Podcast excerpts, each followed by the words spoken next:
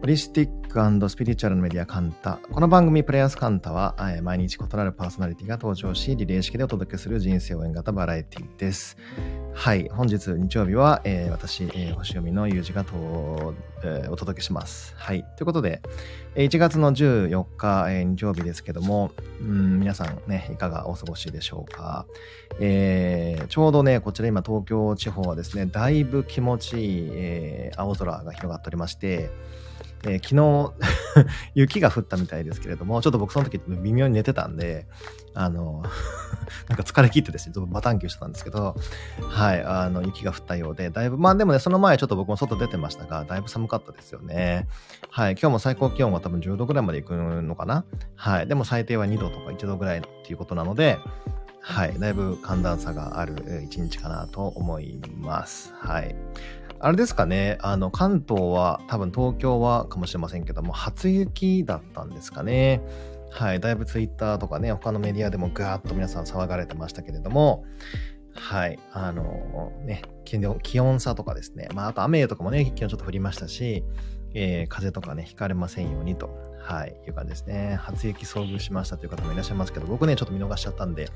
えー、僕の初雪はいつかなっていう感じ ですね。はい。ということで、いつも通り、えー、こんな感じでですね、まあちょっとなんかこういう最初のトークから始まりまして、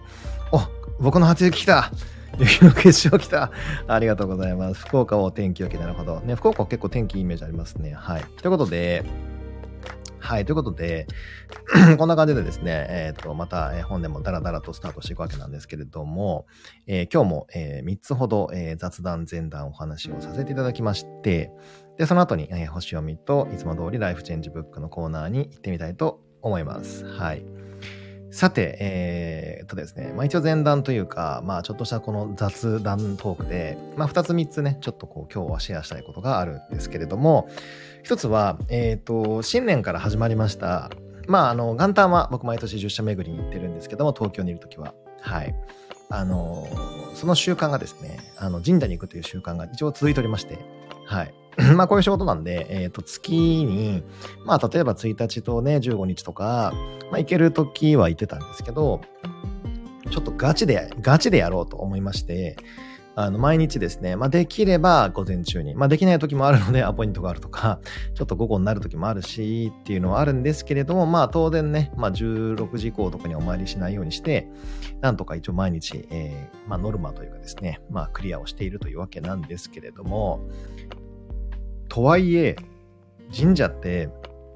皆さんのお家の近くに何社ありますか？もしくはその職場の近くに何社ありますか？そんなね、30とか40とかあるとこってそんなないような気もするんですけど、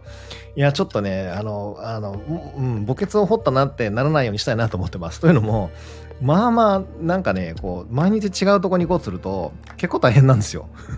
いや、本当に。あの、あれ、やばい。なんか、ここ行ったらやばい。このアポの時間に帰ってこれない。どうしよう。みたいな そういうのがあるので、まあ、どう、どうしても必然的にかぶりを許さないとするならば、まあまあこう遠方のですね、本当に例えばそれこそなんかまあ渋谷区からね、足立区とか北区ってそんなに近いわけじゃないんですけど、その辺りまで行かないと、もはや神社がない、神社がないみたいな被ってしまうみたいな感じに、えなるんじゃなかろうかと、お正月ちょっと明けたぐらいから、もうだいぶ危惧している私でございますと、もはやなんかギャグみたいになってきましたけど、はい、もうなんかさ、ノルマを達成するために今日は茨城へみたいなね、ノルマを達成するために今日はなんかわかんない静岡へみたいなことが、えー、あったりもするのかななんて1月から思っている私でございます。はい。そうですね。妖廃が OK だったら全然いけるんですけどね。でも、妖廃なし説でいきたいですからね。せっかくなんで。はい。なので、はい。もう、うん、どうしようかなって感じですね。いや、やるんですけど、まあ、楽しくやらせてもらってるんですけど、まあでも、あ、こんなとこにもこんなのがあったのかってね、意外と面白い発見が、意外と近所とかでもあったりして、はい。あの、面白いなと思っております。はい。うん、続きまして、えー、自転車がですね、とうとう、えー、この間納品されまして、で、えっ、ー、と、ヤギ座の新月1月の11日ですね、に、えー、とうとう、あの、行動始めというね、あの、行動を、あの、自転車で走らせていただきました。はい。いやー、久しぶりですよ。まあ、都内を、えっ、ー、と、お、ヤギ座が降ってきたありがとうございます。ヤギ座、あ、ヤギ座のコインとかあるんだ。面白い。で、それで、えっ、ー、と、あのー、えっ、と、えっ、と、えっ、と、そう、自転車がね、今自転車が降ってきたって言いそうになりましたけど、そう、自転車が届いたんですよ。えー、まあ、そう、まあ、取りに行ったんですけど。でそれで、えー、行動を始めしまして、いやーね、246とか、まあ、世田谷通りとかはそうでもないんですけど、あのー、神社巡るための自転車だったんじゃないかと思います。いや、もう本当そうですよね。前このチャリで神社巡ってこいみたいなね。まあそんな感じかなともちょっと思ったりもしてるんですけども、確かにね。はい。あのー、そうで、行動を始めしまして、で、その246とか行ったんですけど、まあ怖い。いや、まあ、あんま乗り慣れてない自転車のサイズ感とかっていうのもあるんですけど、いやー、なんかあのスピードで後ろから車が突っ込んでくるの結構怖いなっていうのと、まあ当然ね、あの歩道行けないので、車道行くんですけど、いやー、結構大きい通りはやっぱ怖いですね。だいぶこう、あの、幅寄せみたいな感じでね、じわじわ来る方とかもいらっしゃって、まあ来る方っていうのもあれですけど、来るボディがね、来てなかなか怖いなと思いました。ただし、目黒とか世田谷って、まあ多分あの辺の方とかですね、都内の方はご存知だと思うんですけど、まあ渋谷区も一部そうかな。あの結構裏道に入っちゃうと住宅街で、まあ本当お店も何もないんだけど、まあクリーニング屋さんぐらいしかなかったりするんだけど、あの、いわゆる住宅街なので、全然人も車も本当にまばらにしか通ってなくて、あの、すごい走りやすいんですよ。そう。なので、あのその辺をね、こうずっとこう縦横無尽というか、ジグザグに行きながら、あの、で、たまに大きい通りに出て、で、また裏道入ってみたいなことを繰り返して、えー、なんとか、えー、行動を始めしてきました。はい。まあでもやっぱりもうちょっと慣れないと、えー、いかんなっていうのはちょっと思いましたね。はい。うん。まあでもやっぱりこう今まで乗ってた自転車、まあその中学、高校、イタリア時代とかに、あのなんていうんですかね、乗ってた自転車に比べると、ドロップハンドルで、そう、で、結構、なんていうんですかね、もう、あの、めっちゃ硬いんですよ、サドルとか。はい。でも速攻で10キロぐらい乗ったら、もうや、もう3日間ぐらいなんかもう電部が、なんかもう再起不能、使用不能みたいな感じになってますけど、なのでちょっとそれ以外、それ以外乗って、以降乗ってないんですけど、ちょっと本当どうにかせなせなあかんなと思って、なんかもうスプリングがついてるなんかあの、サドル買おうかなとか、あの、あとはね、レーパンっていうやつをちょっとね、サイクリングパンツみたいなやつ買おうかなとか、そういろいろと今、あの、まあ、そのパンツはもう買ってあるんですけどもね、ちょっと今、画策中でございます。はい。ということで、新しい趣味のね、あの、道具を手に入れましたよ、てっててっていうワンコ報告と、あとはですね、三つ目の話なんですけど、えっ、ー、と、実は僕、年明けてからですね、なぜか朝ウーバーイーツにハマってまして、何やそれやって感じなんですけど まあちょっとあの、はい。まああの、はい。怒らずに聞いてください。えっ、ー、と、あの、朝ウーバーイーツですね。あの、僕基本的にその仕事が忙しい時とかに、たまにそうやってね、ウーバーイーツを頼むことあるんですけど、まあ昼夜が結構多くて、どっちかというと。で、朝ってね、別になんか言うてもね、そんなにバリエーションってないじゃないですか。でもところがですよ、意外と朝の時間ウーバーイーツ開くと、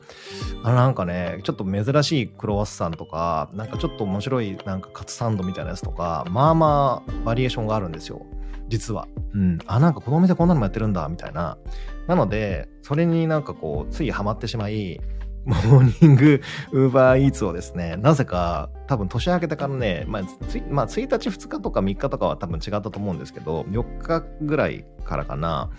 もう多分ね、ほぼ、まあ今日はやってないんですけどね、ほぼ毎日ぐらい朝ウーバーイーツにハマってしまって、いやちょっとね、習慣が怖いなって思いましたね。はい。まあでも神社に行ったりとか、まあ仕事場に行ったりとか、もろもろで家から出てるから、全く家から出ないってことはないんですけど、まあでも朝ウーバーイーツだとそんなにね、まあウーバーイーツ結構コストしますけど、朝だったらそんなでもない。まあ、まあ、唯一のね、僕別にほら、あの、お酒もタバコもしないので、まあ唯一のなんか、うん、道楽でいいかなっていう 感じでですね、はい。朝ウーバーイーツにちょっと最近ハマっておりますと。はい。まあ、意外とね、あの、ウーバーイーツ対応しているエリアの方だと、うん、面白いものとかがあったりするかもしれないから、ポチッとね、開いてみても面白いんじゃないかなっていうふうに、えー、思いました。はい。ということで、このしょうもない前段3つだったんですけれども、はい。ぼちぼち、えー、星読みの方行きましょうかね。今週の星読みのコーナーはですね、というか星の動きはですね、だいぶ、あの、もうダイナミックなんちゃら、まあ、なんちゃらちょっと言葉が出てこないんですけど、えー、でございます。で、なんでかと言いますと、えっ、と、今日が14日ですよね。で、ちょうど1週間後って21だと思うんですけども、21ってもう勘が鋭い方、星に詳しい方、僕のブログを見まくってくださってる方はですね、もう完璧に 完璧にもう、あの、もう、あれのことだってね、こう気づいていただけると思うんですけど、おっしゃる通りですね、冥王星でございます。はい、えー、今日14日ですね、えー、水星が、えー、ヤギ座の部屋に入って、ヤギ座の部屋で4天体ですね、冥王星、火星、太陽、水星のステリウムとなり、もうヤギヤギ、もう、もうヤギボンバーみたいな修理になっているにもかかわらず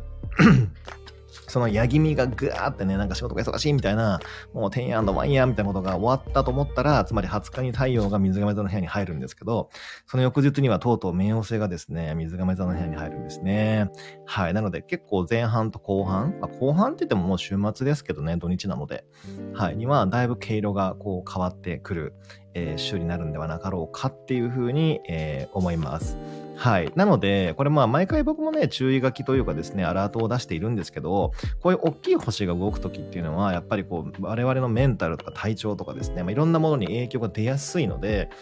まあもちろんね、視点環境とかもそうかもしれませんけれども、影響が出やすいので、自律神経系を中心に、まあ、いろいろもろもろお気をつけくださいという感じです。あとはやっぱり、あの、これあの、星団じゃなくてですね、YT の方とかでも多分お話をしてるんですけど、あの、虚無リアがね、あの あの、この、我々を虚無、虚無状態に引っ張っていく虚無リアが、あの、我々にこうアプローチというかアクセスしてきてるんで、はい、虚無リア構成にやられないようにですね、まあ何か一点に集中するとか、ね、まあそれはランニングでもジョギングでも自転車でもね、別に何でもいいんですけど、ブログを書くでもいいし、運動するでもいいんですけど、なんかそうしないとですね、どんどんこう虚無、しつこいですけど、虚無、虚無リアにね、こう、あの、引っ張られそうになるので、その辺ちょっと、あの、お気をつけください。はい。虚無リア来てますね。来てますよね。はい。うん、わかります。はい。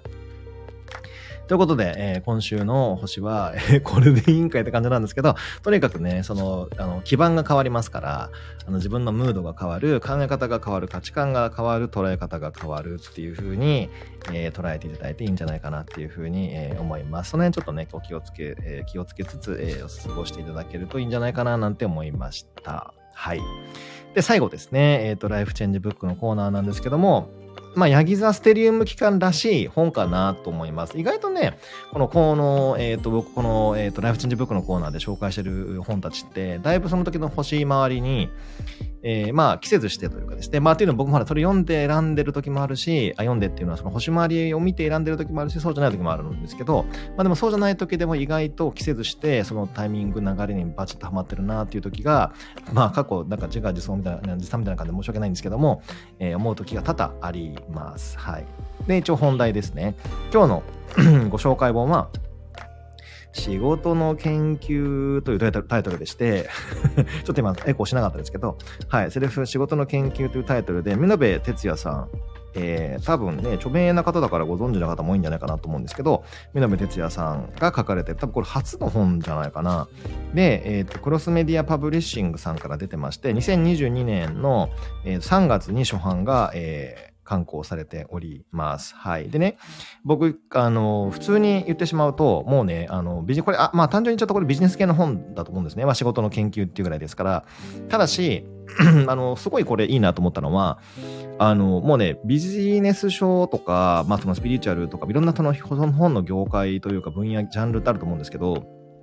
もしビジネス書を読まれるううまあそうだな、うん、習慣がある方はちょっとあれかもですけど、初めてビジネス書とかビジネス関係の本にちょっと興味が出てきたとか、えー、まあなんかおすすめありますかっていうのであれば、僕は間違いなくこの本を勧めると思いますね。もう他の なんかね、あの、なんかリンダ・グラットンさんとかですね、いろんなこう、あの、ライフシフトとか、まあ有名な本いっぱいあるんですけど、あの、これ読んどけば、とりあえず仕事については大丈夫だよ。で言えるような本かなって思いました。うん、特にこれから世に出ていく人であったりとか、まあだから大学生、高校生、高専生とかですね、県専門学校生とか、まああとはね、アンダー30のビジネスマンとか、もしくはこれから仕事を自分でやっていこうという人であったりとか、もしくは仕事をやってるし、なんなら起業もしてるけど、ちょっとなんかいろいろ振り返りたいわって人とか、まあ基本ちょっと抑えたいっていう人とかには、激しく激しく、えー、おすすめな本かなっていうふうに、えー、思います。まさにこの本はですね、そのブーカの時代と言われてる、まあ、かっこ風の時代でもあるんですけども、そこはすごいね、そのビジネス的なそのワードと、まあ、星的なその、えっ、ー、と、星ワードですね、だいぶシンクロしてるんですが、まあ、そのブーカの時代を生きるの上での基本的なマインドセットとか、アティテュードであるとか、まあ、あと、なんていうんですかね、この人ね、やっぱり当然、元、確かね、えーと、ファーストキャリアが電通なんですよ。で、その後にサイバーに入られて、あとテイクギブニーズだったり、タビオだったり、ストライプインターナショナルだったりとか、あとは、なんだっけ、えっ、ー、と、あの、渋谷とか詳しい方だったら、声ってあったと思うんですけど、KOE ですね。あそこ多分手掛けたのこの方なんですよね。はい。なので、なんかとにかく新しいことを、まあまあ、電通の時代から多分そのクリエイティブなマインドすごい多分こうね、あの、突出というか、あの、秀で出してらっしゃって、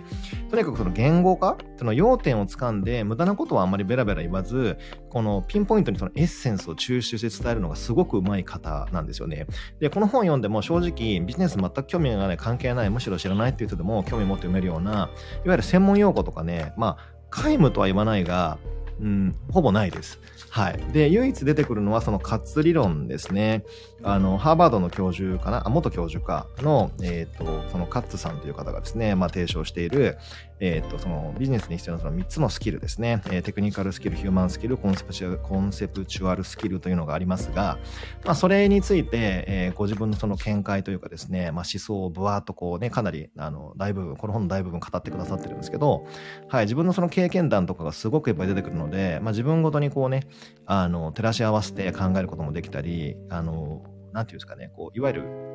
論ばっかりを語るって、あのああんまりこう自分ごとに持ってこれない、えー、ような本ではなく非常に自分ごとにこう照らし合わせながら読みやすい本かなと思うのであの読後はなんか不思議な気持ちよさというか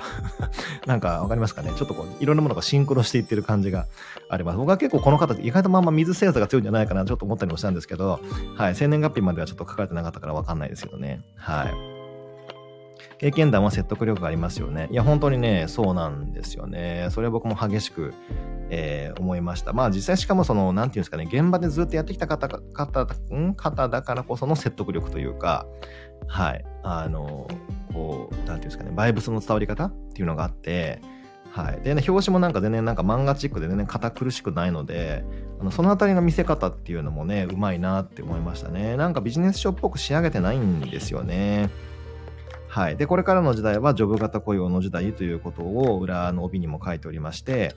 はい。で、これ面白いなって思ったのはですね、ぶっちゃけ僕ね、この最初の20ページ、目次をしかも含めてですね、最初の20ページ読むだけでもう本当にこれからに必要なことは全てそこに書かれていると思いました。あとは、その後半の、後半っていうかその最初から20、その20、最初の20ページ以降ですね、全部で何ページあるんだ ?205、60ページあるんですけど、だから残りの240ページくらいは、その最初の20ページ部分の、まあ、あの、を膨らませたものであり、まあ、細かく書いていたディティールだと思うんですよ。はい。なので、えっ、ー、と、本当に時間ない方は、最初の20ページだけでもう OK と思います。はい。なので、あの、ビジネスに興味がある方もない方も、なんか起業した方も、個人事業主の方も、あの、おすすめですし、なんならこれ実は、